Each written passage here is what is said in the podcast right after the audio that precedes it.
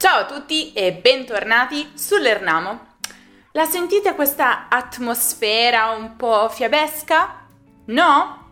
Ebbene, giochiamo un po' con la fantasia, immaginiamo questa atmosfera fiabesca perché in questo video vi parlerò di alcune espressioni italiane che in qualche modo c'entrano con il mondo delle fiabe ma che vengono utilizzate nell'italiano di tutti i giorni, soprattutto nei contesti più informali.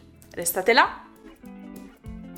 Cominciamo con eh, la bella addormentata. Chi è la bella addormentata? Una delle principesse delle fiabe più amate, sicuramente. E sto parlando di Aurora, che cade in un sonno profondo in attesa del suo principe. Quando però utilizziamo queste parole nella vita di tutti i giorni, ci riferiamo a una persona molto calma, tranquilla, forse troppo, che è quasi sempre con la testa tra le nuvole, nel suo proprio mondo, che quindi troppo spesso non si rende conto di ciò che succede intorno a lei e quindi anche di eventuali pericoli. Che stai facendo lì come la bella addormentata? Svegliati! C'è ancora tanto lavoro da fare.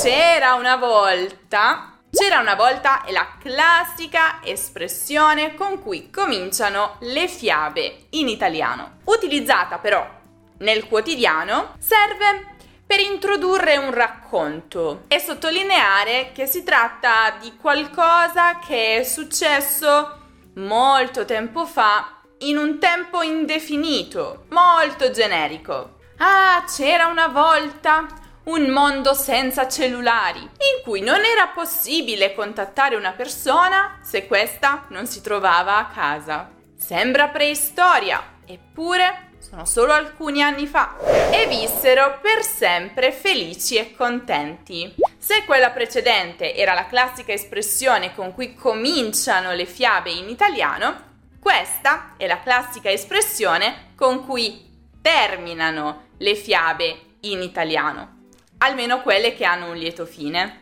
Nella vita di tutti i giorni, invece, la si utilizza per indicare la conclusione di un evento, di una relazione, una conclusione positiva, felice, molto ottimista. Matteo e Sara si erano conosciuti al liceo, ma poi si sono persi di vista. Un paio di anni fa si sono ritrovati per caso in Giappone e hanno passato una settimana insieme. Nel giro di due mesi hanno deciso di andare a vivere insieme e di sposarsi e vissero felici e contenti.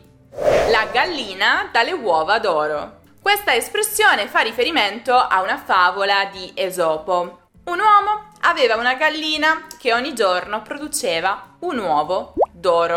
Non accontentandosi, però, decise di ucciderla sperando di trovare al suo interno molto più oro.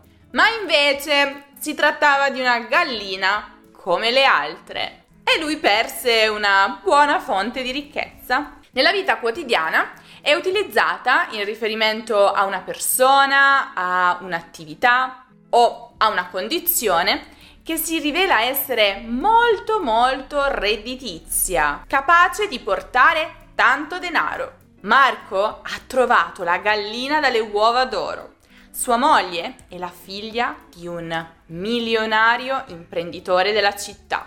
Morale della favola. La morale è un messaggio contenuto in una favola con lo scopo di dare un insegnamento e consigliare un comportamento corretto. L'espressione è utilizzata molto nella vita di tutti i giorni, in modo scherzoso, per dare le conclusioni di qualcosa. Eravamo andati a letto tardi la sera prima, avevamo bevuto un po', la mattina la sveglia non ha suonato e il cellulare nel frattempo si era scaricato. Morale della favola, abbiamo perso il treno e abbiamo dovuto aspettare quello del giorno dopo. Raperonzolo. Raperonzolo è la famosissima principessa dai capelli lunghissimi, protagonista di una fiaba.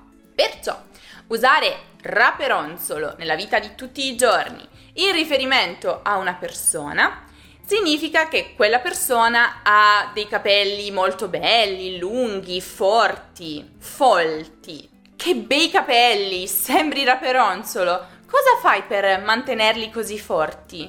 Biancaneve. E anche lei è una famosissima principessa delle fiabe, in particolare famosa per la sua pelle, il suo volto molto molto chiaro, quasi bianco come la neve, da qui il suo nome. Detta oggigiorno in riferimento a qualcuno, significa che quella persona ha una carnagione molto chiara, oppure che è particolarmente pallida. Miriam si abbronza difficilmente, sembra proprio Biancaneve. La principessa sul pisello. Anche lei è la protagonista di una fiaba per bambini, proprio come le due precedenti. La principessa della storia era stata sottoposta a un test per vedere se fosse davvero una principessa, perché lei diceva di esserlo, ma nessuno le credeva. Cos'era questo test? Doveva dormire con 20 materassi e 20 cuscini, sotto ai quali era stato messo un pisello. La sua identità di principessa fu confermata quando il mattino seguente dichiarò di aver dormito male perché nonostante i cuscini e i materassi sentiva qualcosa di duro e fastidioso. E quindi appunto fu confermato che si trattava di una principessa perché solo una principessa poteva avere una tale sensibilità. Quando è usata oggi però nella vita di tutti i giorni tende a denigrare e sminuire l'atteggiamento snob, presuntuoso, arrogante, altezzoso. Eccola, è arrivata la principessa sul pisello. Nascondete tutto prima che cominci a commentare e a dare i suoi giudizi non richiesti. Lupus in fabula. Questa espressione, chiaramente latina, deriva dal fatto che il lupo sia uno dei personaggi più ricorrenti e presenti nelle favole. Si tratta oggigiorno di un modo proverbiale utilizzato per riferirsi a qualcuno di cui si stava parlando poco prima o proprio in quel momento e che è appena arrivato. In italiano esiste anche un'altra espressione simile per dire la stessa cosa, che è parli del diavolo e spuntano le corna. Ah, Paolo ha sbagliato tutto il progetto. Ora come glielo diciamo che deve rifarlo da zero? Oh, lupus in fabula! Eccolo che arriva! Allora, chi glielo dice? Da favola! Usare questa espressione in riferimento a qualcuno o qualcosa significa particolarmente bello, fantastico, incredibile, sensazionale. Quello di Marco e Sofia è stato davvero un matrimonio da favola. Tutto era perfetto, dal cibo ai fiori alle parole degli sposi che hanno fatto commuovere tutti. Il principe azzurro. Conosciamo tutti il principe azzurro, non è vero? Il famoso protagonista delle fiabe che arriva su un cavallo bianco per salvare la principessa in difficoltà. E questa espressione può essere utilizzata anche nella vita di tutti i giorni per riferirsi a un uomo particolarmente bello, elegante, gentile, affascinante. Però può anche essere utilizzata in senso ironico per riferirsi a un uomo che crede di essere così, ma che in realtà eh, non lo è molto. Carla ha finalmente trovato il principe azzurro. Il suo fidanzato sembra proprio una brava persona. Cenerentola Cenerentola è la protagonista, famosissima, dell'omonima fiaba, che il giorno del ballo deve tornare a casa prima di mezzanotte, orario in cui l'incantesimo svanirà. In genere, oggigiorno, si utilizza questa espressione in modo scherzoso tra amici per indicare quella persona che deve sempre tornare a casa presto o comunque prima degli altri. Perché fai sempre la Cenerentola di turno, ormai vivi da sola, non devi più rispettare gli orari dei tuoi genitori. Rimani ancora un po' con noi, ci stiamo divertendo. E voi vi siete divertiti con queste espressioni? Spero che possiate cominciare a utilizzarle nelle vostre conversazioni quotidiane con gli italiani perché sono veramente molto simpatiche.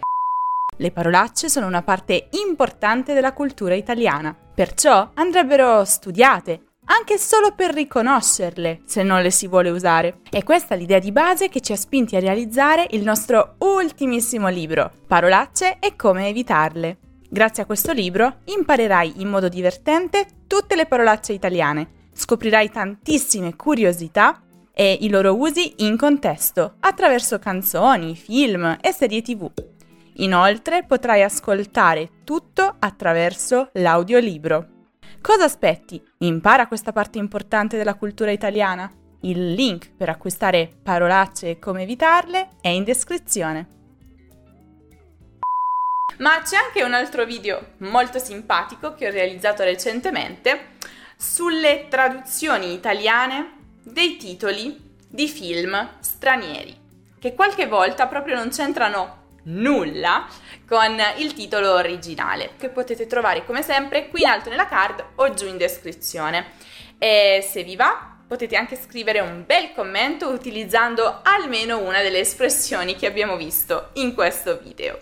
Se invece cercate un qualsiasi altro argomento di grammatica o di cultura italiana, sapete già cosa fare, passate dal nostro sito lernamo.com. Non dimenticate anche di seguire l'Ernamo su Instagram, su Facebook, su Twitter, su Pinterest, su TikTok e su Telegram per tutti gli altri contenuti esclusivi. Se il video vi è piaciuto, lasciate un bel mi piace come sempre e non dimenticate anche di iscrivervi al canale se ancora non lo avete fatto. Io vi saluto e vi aspetto prestissimo in un nuovo video.